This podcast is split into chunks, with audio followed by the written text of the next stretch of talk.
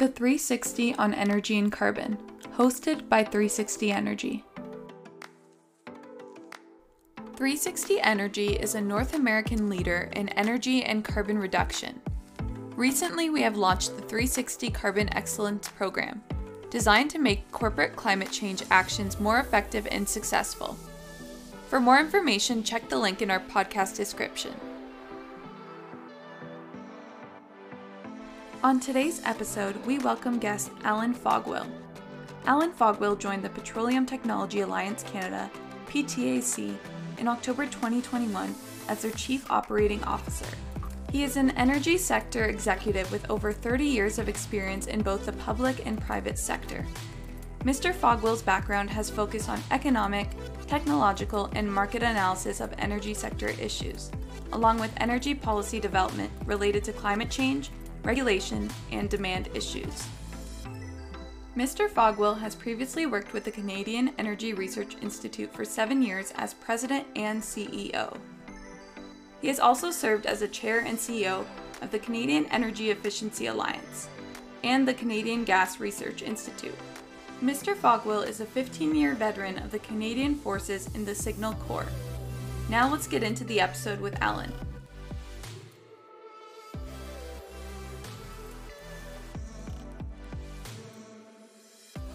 Welcome back, Dave and John. Good to be Thank back. you, Lysandra. Nice to be back. And we're welcoming back our guest, Allan Fogwill from the Petroleum Technology Alliance Canada. Welcome back, Allan. Thank you.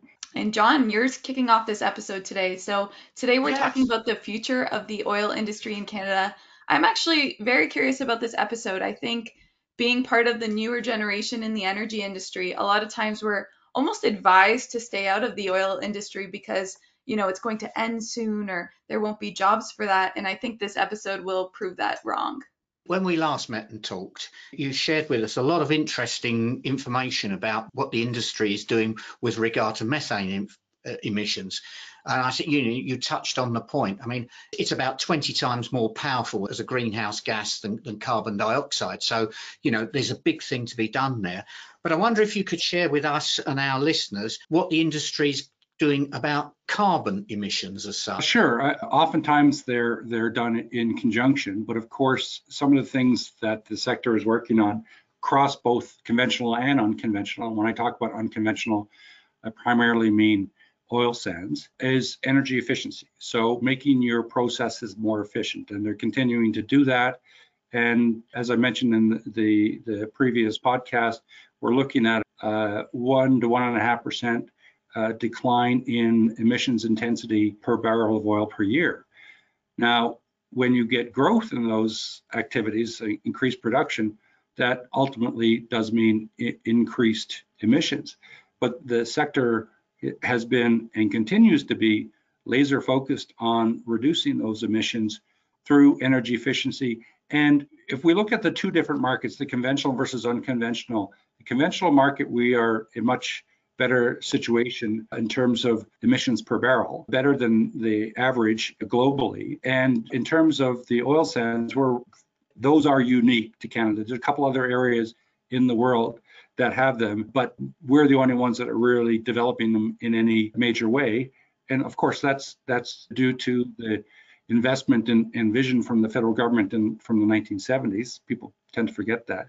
But in that sector, we're looking at moving away from direct thermal applications for extracting the oil. And the two major ones that people are looking at is using electricity, like electricity probes to heat up the oil instead of steam, and also in place of steam using solvents. So some lighter oils or, or liquids, I should say, like uh, ethane, propane, and butane to go down there and dissolve it without having to use steam. So those three areas, energy efficiency, using alternative approaches to mobilizing the oil underground, and also the greening of the Western electricity grid, which provides a lot of power, are all ways that the sector is reducing its emissions and it's, and it's continuing to do that.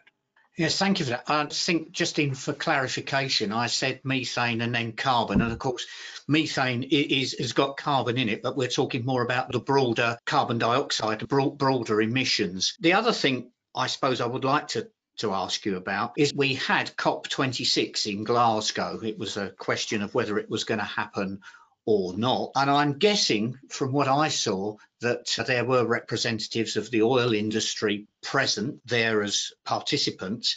But will COP26 have an impact on the oil industry going forward, I suppose, is, is, the, is the question. My answer is no. And the reason is, is because the oil sector was already there. The oil sector has been investing millions of dollars in clean tech for decades. Right. And, and so COP26 is, is much more about those laggard, if you will, countries that haven't been taking this issue seriously. In Canada, we have been, and in addition to that, not only is the industry showing leadership, but governments are showing leadership at the provincial level as well in terms of new regulations around environmental footprints, including CO2. We're well ahead of, of most other countries in terms of our plans and activities. And uh, it's unfortunate that the, that perspective is not better represented in, in, our, in our media today. As I've mentioned before, the sector is highly committed to doing this work. They've taken leadership roles in a lot of activities, including, you know, generation energy that was an initiative by the federal government uh, a few years ago, and the development of a huge funding mechanism called CRIN, Resources Innovation Network. That was all the genesis of the sector to get more money into the sector to do this clean tech stuff because it can be expensive at the outset and in order to get this done properly, we need to work as collaboratives as a sector because we all have the same issue.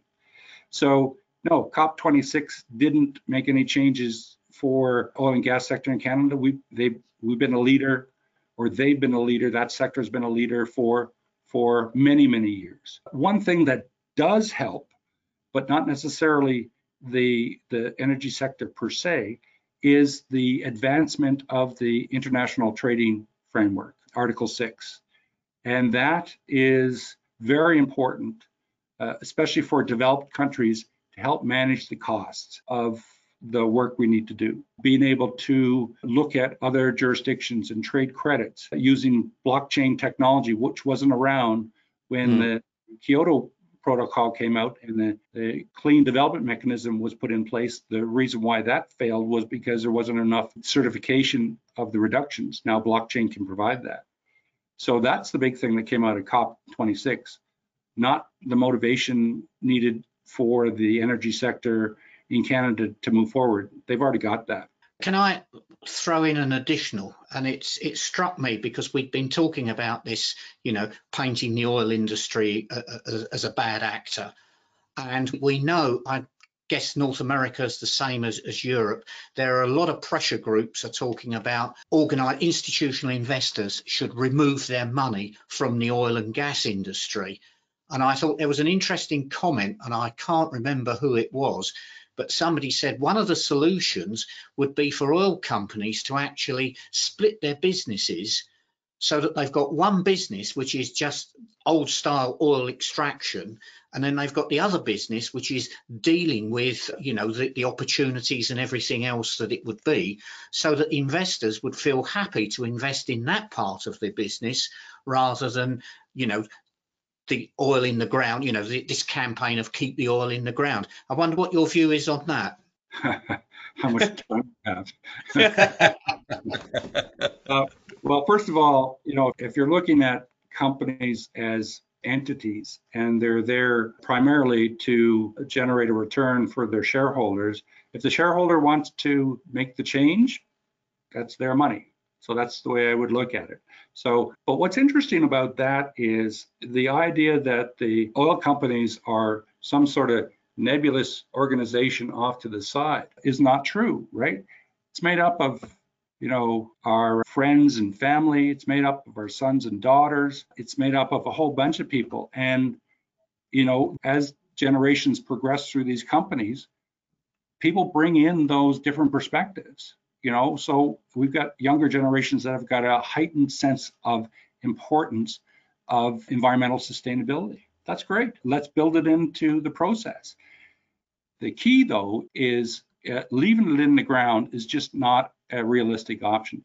Anyone, anyone who looks at the need for energy on this planet will know for sure that we're still going to need a, a significant chunk of what's being produced now for the foreseeable future.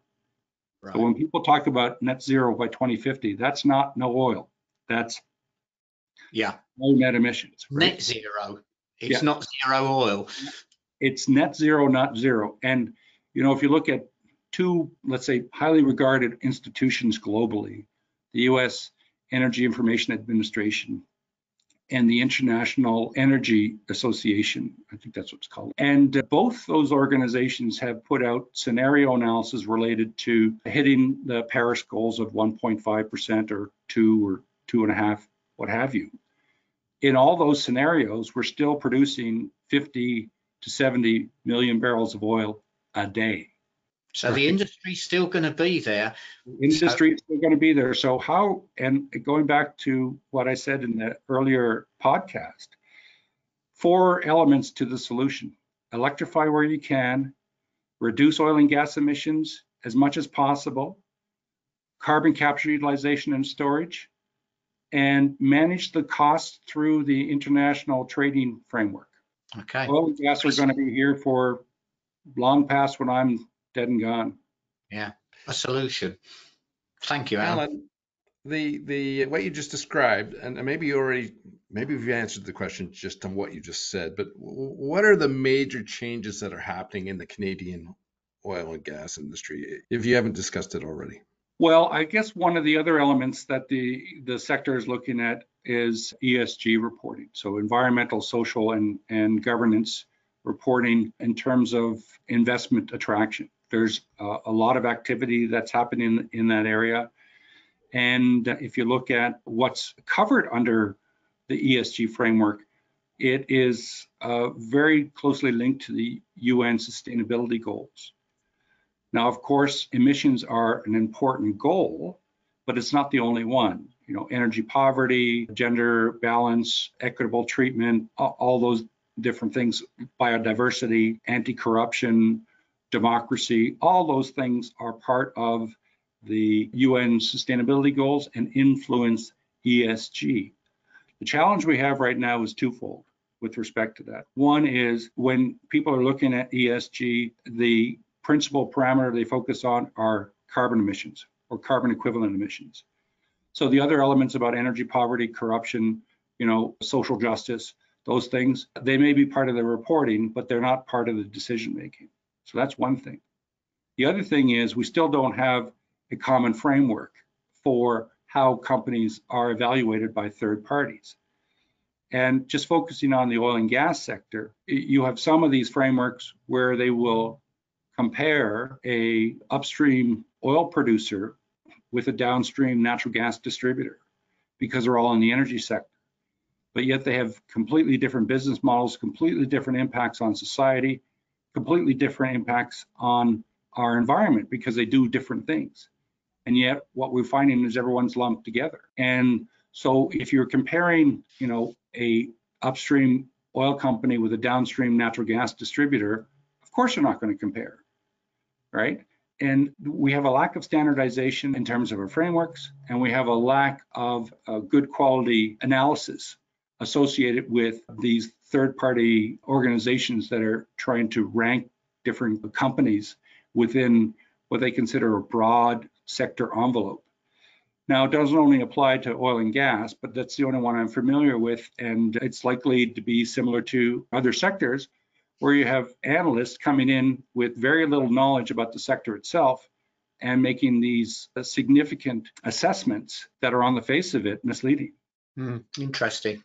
Now, this is actually a perfect question based on the work that you're doing now. So I'm going to ask you to put on your future lens.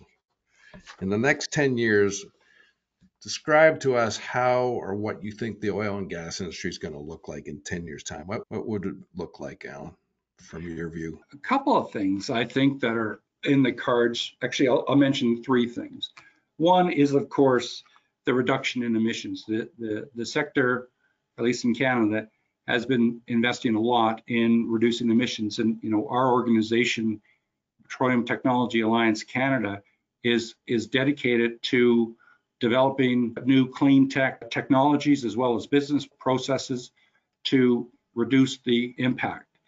In addition to that, of course, there's a lot of work being done on other areas with respect to biodiversity, reclamation, closing sites properly, water management. So that's one. The second is I see that there is going to be a uptick in carbon capture utilization and storage. It, it is a fundamental solution that we need to have in place. And I stress the utilization part primarily because we have to be in a situation where we're doing something with the, the carbon that we're capturing. Thankfully, there are a couple of straightforward, not necessarily easy, but straightforward solutions. One is uh, injecting it into cement, and that cement is stronger and lighter and more durable than the way we, we build cement and concrete buildings today. And the other is in terms of carbon fiber, which we're already seeing in the airline industry. It's still relatively expensive, but it can be another building product. So instead of plastics for your car, it's carbon fiber, for example right? So that's that's the second area. And the third is a an increase in Canadian export of clean technologies. We've got a significant asset and resource in terms of the people and solutions that are being developed right now and over the last little while and into the future to deal with all these issues carbon emissions, methane emissions, uh, species at risk, water quality, reclamation. We are much farther ahead than most other jurisdictions. And we can sell that those services and products so that our oil and gas sector becomes more than just the commodity play. It becomes a commodity plus services and products. And if you think about it, if from a commodity point of view, we're about what 4 million barrels a day and the the global economy is about 100 million barrels a day, so a small part of that. But if we were to sell our products and services to the rest of the world, because we're ahead of them in a lot of these areas, we're not talking about you know a market that's just Canada, which is 4 million. We're talking about a market that's 30 times Canada, and we have the opportunity to be 1st mm -hmm. It's pretty exciting. And for our listeners, Allan and I have, as I suggested earlier in our first podcast, we, we have a history of working together on different things. I think, and John would be able to speak about this. There's a lot of things that we do in Canada that most people aren't aware of that we we could market and we could do a much. So I think I think we got a great opportunity as the world advances for sure. It comes back to your Canadian modesty, doesn't it? it does. And you know, we we we need more people in the sector to help the sector evolve and and achieve its opportunities. We need engineers, we need economists, we need you know skilled uh, electricians, we need welders, we need iron workers, we need we need everyone. And so, you know, the big challenge associated with achieving these three major goals over the next 10 years is we need people. And that's interesting, given the, the concept that some young people are, shall we say, being scared off of going into oil and gas because it doesn't have a future.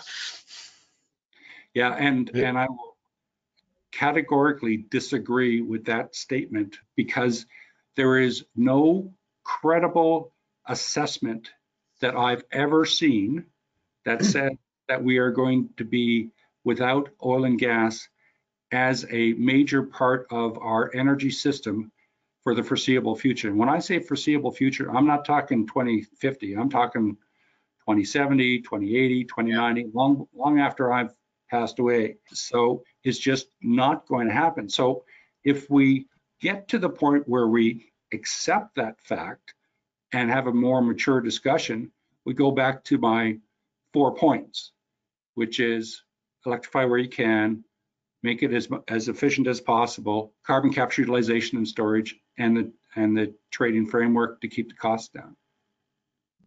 Yeah, A bit of a personal question that I would like to throw around the table. What are you most excited about for the future of the oil industry? So for me, I hope there will be an increase in education for general public.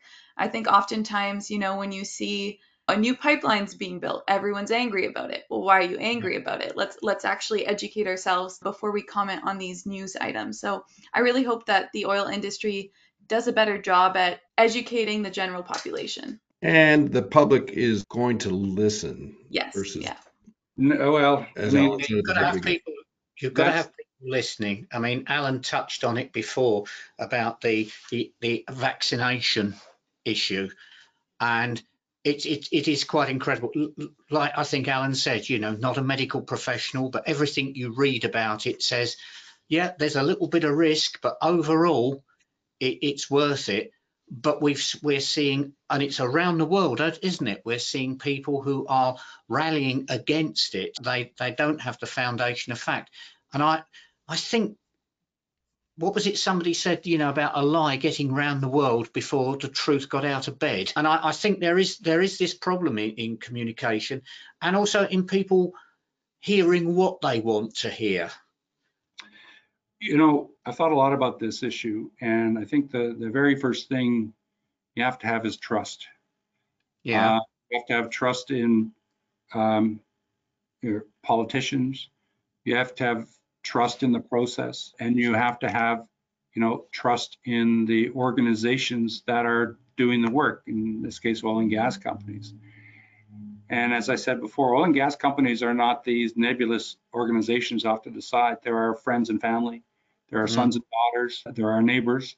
So thinking about it as a separate off to the side kind of organization already diminishes the the trust that you can have in people. If you don't have that trust, there's no point in going forward. How do you get trust? You get to know people. You get to understand their values.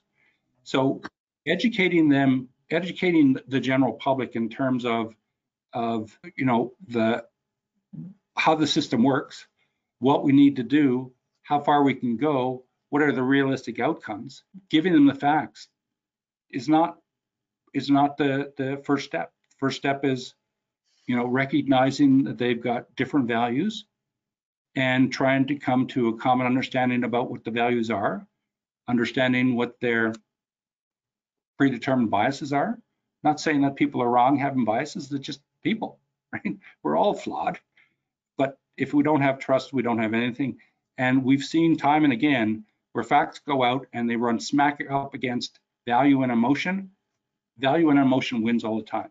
Yeah There's a reason why people use the term hearts and minds, right? Hearts first, minds second. very true Allan, to conclude this episode, what is the biggest takeaway for our listeners? the biggest takeaway I think is that there is a there is a long-term future for oil and gas in Canada in terms of both uh, economic benefits for the country as well as providing leadership to the rest of the world in the oil and gas sector in terms of new technologies and new processes to make them everyone else as clean and as uh, cost effective and as efficient as Canada. And, you know, our oil and gas sector is going to grow, if not from a commodity perspective, then from a service and uh, product, uh, clean tech products perspective. So, as I mentioned before, the sector is looking for people to come join and help create that future. Thanks for that, Allan. Any final comments, Dave and John? I, I hope uh, our listeners listening to this podcast uh, and the two that Allan's actually, I, I, I really hope they do listen to everything because I think the material that was covered should inform a lot of people of issues that they may not be aware of. And I, I, I think it it may give people a different impression of what's happening, why it's happening, and, and the impact of the oil and gas industry going forward. So I'm really grateful, Allan, that you spent the time with us to go through this because some of the material. And I actually, by the way, I, I say it to almost every podcast. I learned so much, but I appreciate you uh, going through the oil and gas information because I think there is a lot of perception of that is incorrect. And I think you shared uh, some really good points. So thank you for that. Well, you're most welcome. And anytime I'm always interested in talking about this, I think it's vitally important that we try and get it right. We're going to make mistakes, of course. But if we have a mature debate, we all listen and we come to some sort of general consensus, that will be uh, much better for us as as a country going forward. John, with your international bent, Well, what, I, what do I, you see? I, I joked about your Canadian modesty, but it, it is a point there that you you you you are known not necessarily for for shouting what you do from the treetops, and I think that's a, a valid point. I often think that that again this binary thing we were talking about, you know, like people say, oh, America, you know, the US USA is terrible in environmental issues but you can find places in it that are exceptional and world leading. And I think you've you've got that there. But I think the thing that struck me at the end of our last podcast was we were talking about the importance of being better informed. But what's really made me think from this one is your your comment about trust. And it's it's one of those things, the minute you said it, I thought that's blindingly obvious. But but never really sort of although i had to hold back a little bit because when you sort talked about having trust in politicians i thought depends where you are but that could be a big problem and a long conversation, John. yeah And a long you are conversation. right. trust trust in all of these things and a silly point here one of the things that we do as a company we have a newsletter that we call the trusted advisor. And you know so we we do value trust but we should perhaps think about it a little bit more. Thank you. Oh, thank you very much. I mean, what it always boils down to is we're all people, we all have different values, we all have different perspectives, different knowledge, and we're all stuck with each other. So we got to get along. are yeah we don't want to think about the other option yeah. Allan, Dave, John, thank you for your time today.